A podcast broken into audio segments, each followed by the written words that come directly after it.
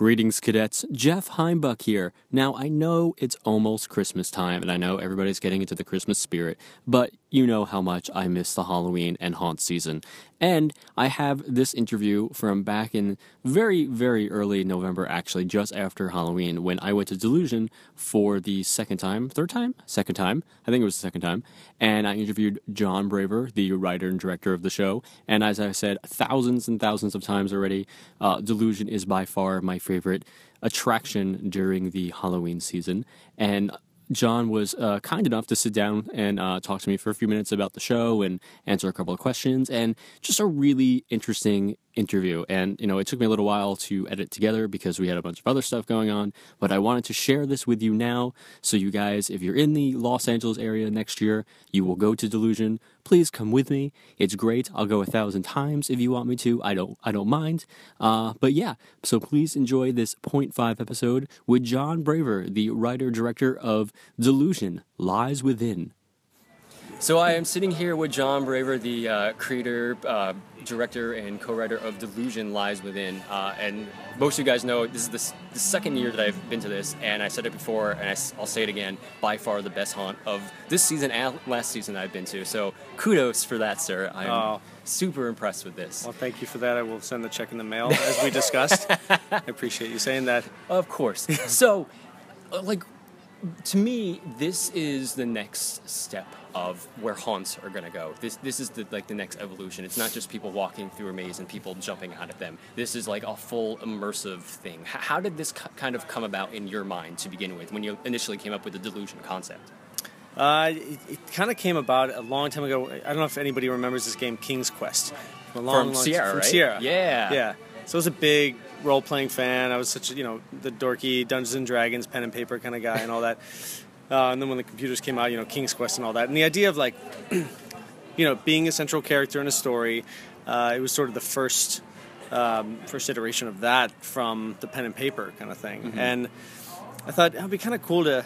This was early on, right when that happened. I thought it'd be kind of cool to actually be in a real world and, you know, be the protagonist or be a character in a, in a living, breathing world and sort of move through it and have an inventory and use things to further the story along, say things to further the story, further the story along. So it was it was kind of born from that, from the role playing games, and a mixture of like sort of a dislike of haunted houses. I was never really into them. I never really liked them very much. It just it wasn't because they were they were bad. It was just I never felt I felt like it could have, there could have been a lot deeper psychosis left in people as they as they leave. You know, let them let them think about it and have you know come back the next couple days and be like, oh, I remember this happening and this happening. You want it to last. Yeah, and I didn't feel like it was a lasting effect.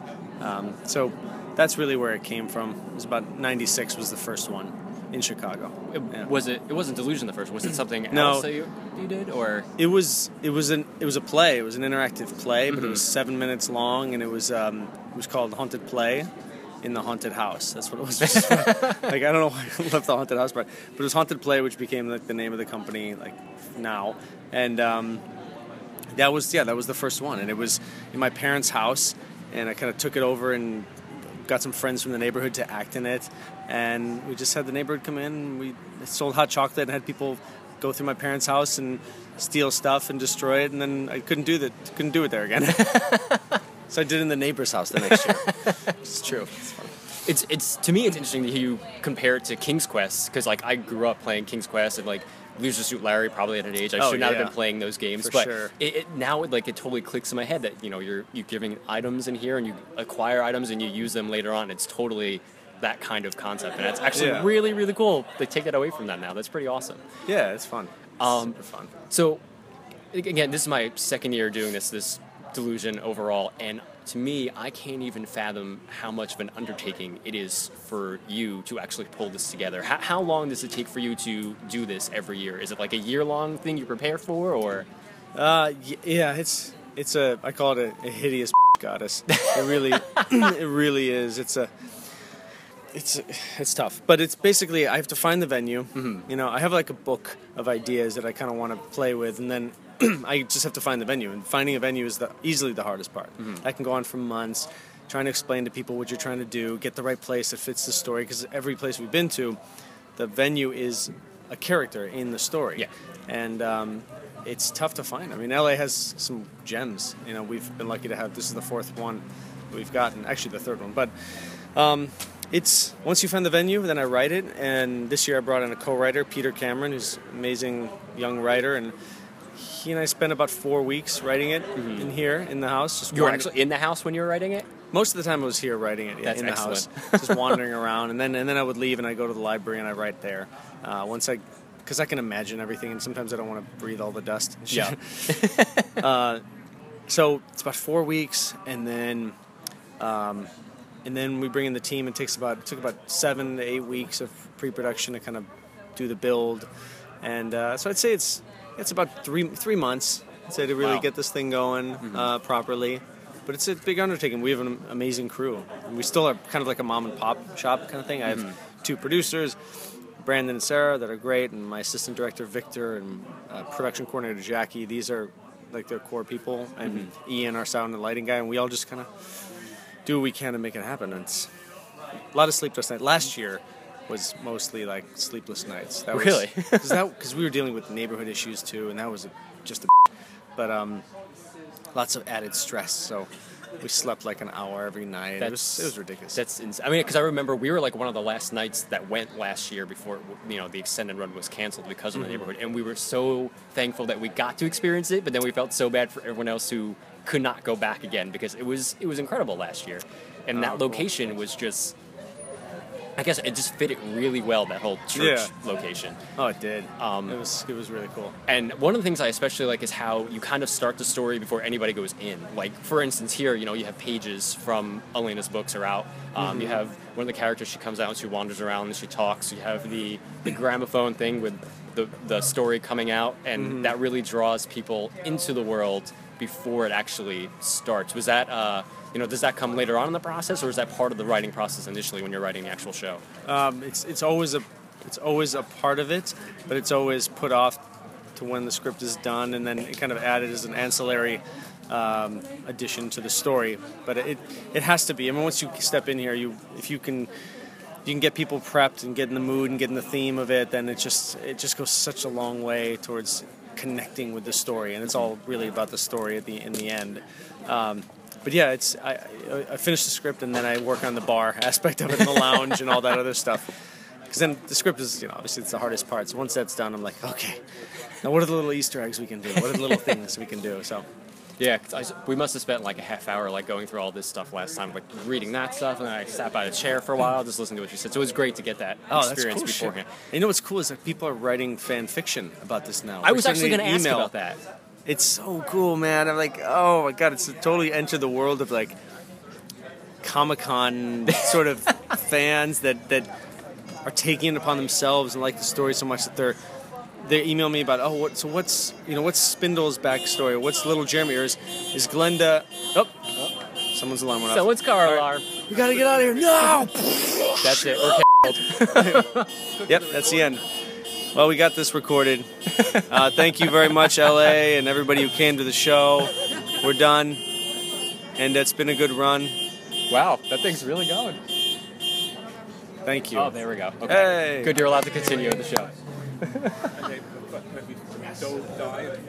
This neighborhood's used to it. They've planes, helicopters, car crash last night right in the corner over here. Really? Yeah. Wow.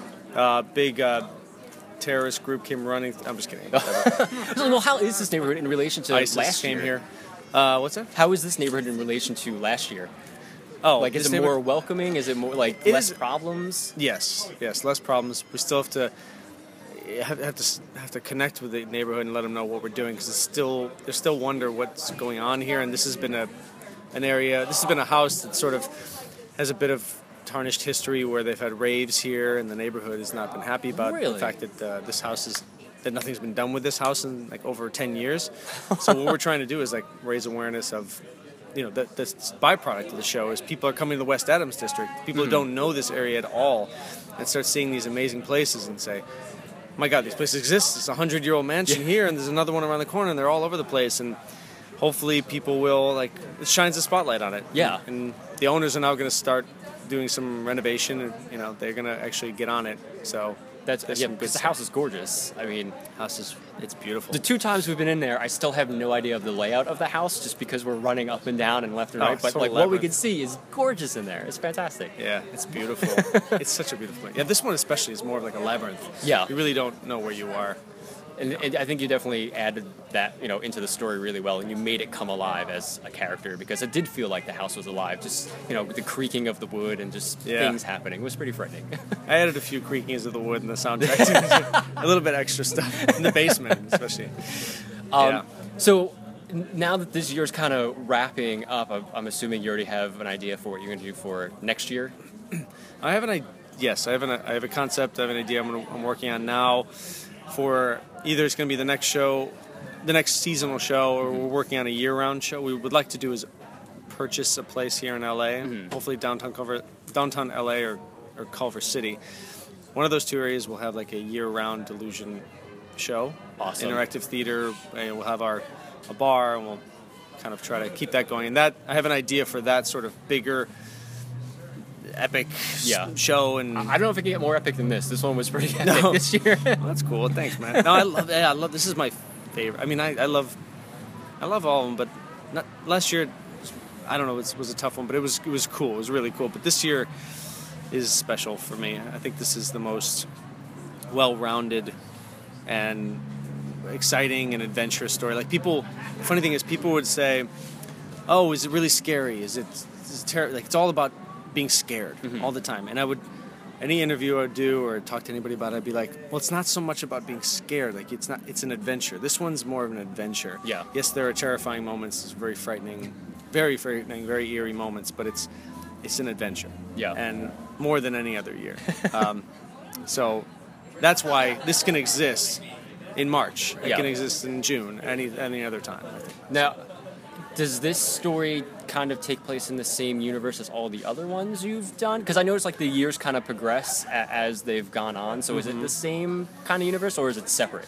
Uh, I'll say it's in the same. It's in the same universe. It's in the same delusion world. That's why, sort of delusion and the title, delusion the title. But it's it does exist. These characters, this this uh, story exists in the delusion world. It's as uh, maybe it's on another planet or it's um, across the other side of the world. But it's I'm trying to.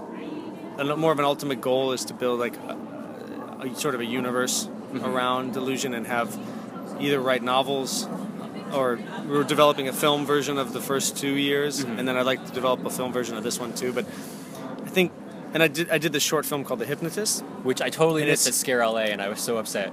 Oh, I wasn't there the Saturday when you guys played it and I was hoping they were going to replay it on Sunday.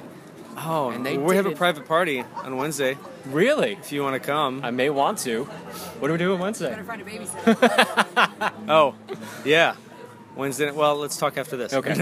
I'll cut that um, part out. there you go. You post it. But yeah, we're gonna do a screening of that here.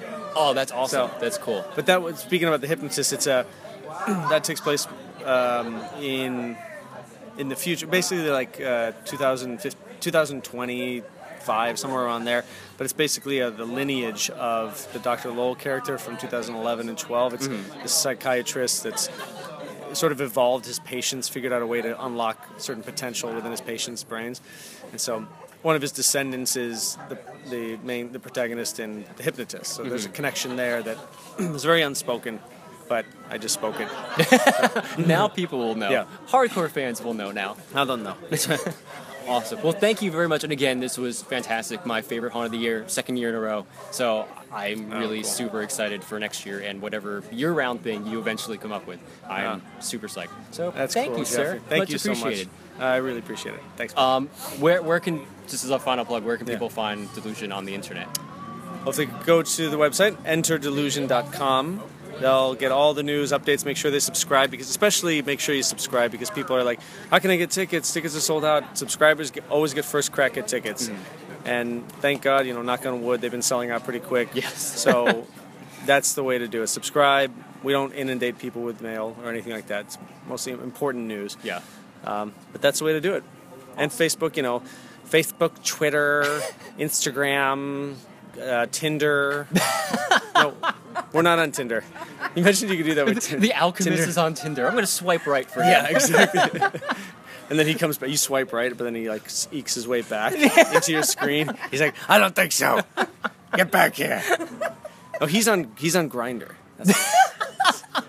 yeah. If you've seen the show this year, you will totally get what we're talking about. But if Yeah. not, you'll have to come back and, and see it. And they're for yourself. scorpions, by the way. Come, come. They're real scorpions. in the real? show. They're real. All of them? Scorp- all of them are real. Seriously? Because I told her. Fifty-six real scorpions. Holy crap. I was like, no, they're not real. That one's been there for a long They're time. all real. There were like some of them were moving, some of them were not. And she's like, no, maybe they're animatronic. So I'm like, those are pretty small robots, dear. I don't know. They look pretty real Yeah. to me. and then Yeah, they started moving more once the light went on, and I was like, oh my god. Yeah. Yeah. He said he was gonna let him out, and that's when I freaked out. Yes. Oh, dude, that yeah, was people, frightening. I love that moment. People are like, oh, they're props, props. They start moving. Uh, Yeah, Oh no, that's really moving. yeah. Oh no, I don't like this. Do you have a favorite moment from this year's show here, or are they all like standouts for you? I think you know it's, this sounds so silly, but like I, there's some there's a lot of really cool moments. sorry, a lot of really cool moments this year. I think, um, but I like I don't want to ruin anything for anybody. There's one that I won't ruin, but it's a special moment um, in the study in um, in the study that's kind of a something that nobody sees really coming. And yes. then, yeah, and I there's- agree. Oh my god. And then there's another one. My, I think my favorite, like, two cinematic sort of something that I could see in the feature version would be the typewriter. There's a room where you're sitting at a typewriter trying to write. Well, I don't want to ruin it, but like you're you're interacting with this typewriter and, and this nurse that's coming after you. That was me tonight. That was you. Yeah. That And there are lightning tonight. flashes, Yes. right? So lightning flashes are illuminating this nurse, and, illumin- it, and that's all you see. And that's a really cool visual. I just feel like that's a eerie moment. Yes. And then and then the finale down in the basement, sort of seeing the final moment, seeing again. I don't want to ruin Yeah, it, don't, like, we will ruin it, but it's but there's a it's a very iconic sort of image there Yeah. at the end, and I think those two mixed with the ones, the plenty that I can't say. yeah, I'm happy with. It. I'm I'm I'm proud of this story. Yeah, rightfully Yeah. so because again, it's amazing. So if you're in the area uh, next year for the Halloween haunt season, I don't want to classify this as a haunt because I feel like Yeah. it's so much more than that. It's but it kind of gets lumped in with that other stuff too. It, it does because we're in the we're in that season. Yeah. We, But- we just call it interactive theater. Like There we go. Perfect. Interactive theater. But uh, definitely check it out. Again, Jon, thank you very much for your time. I appreciate it. And for the great Jeff. show. My pleasure.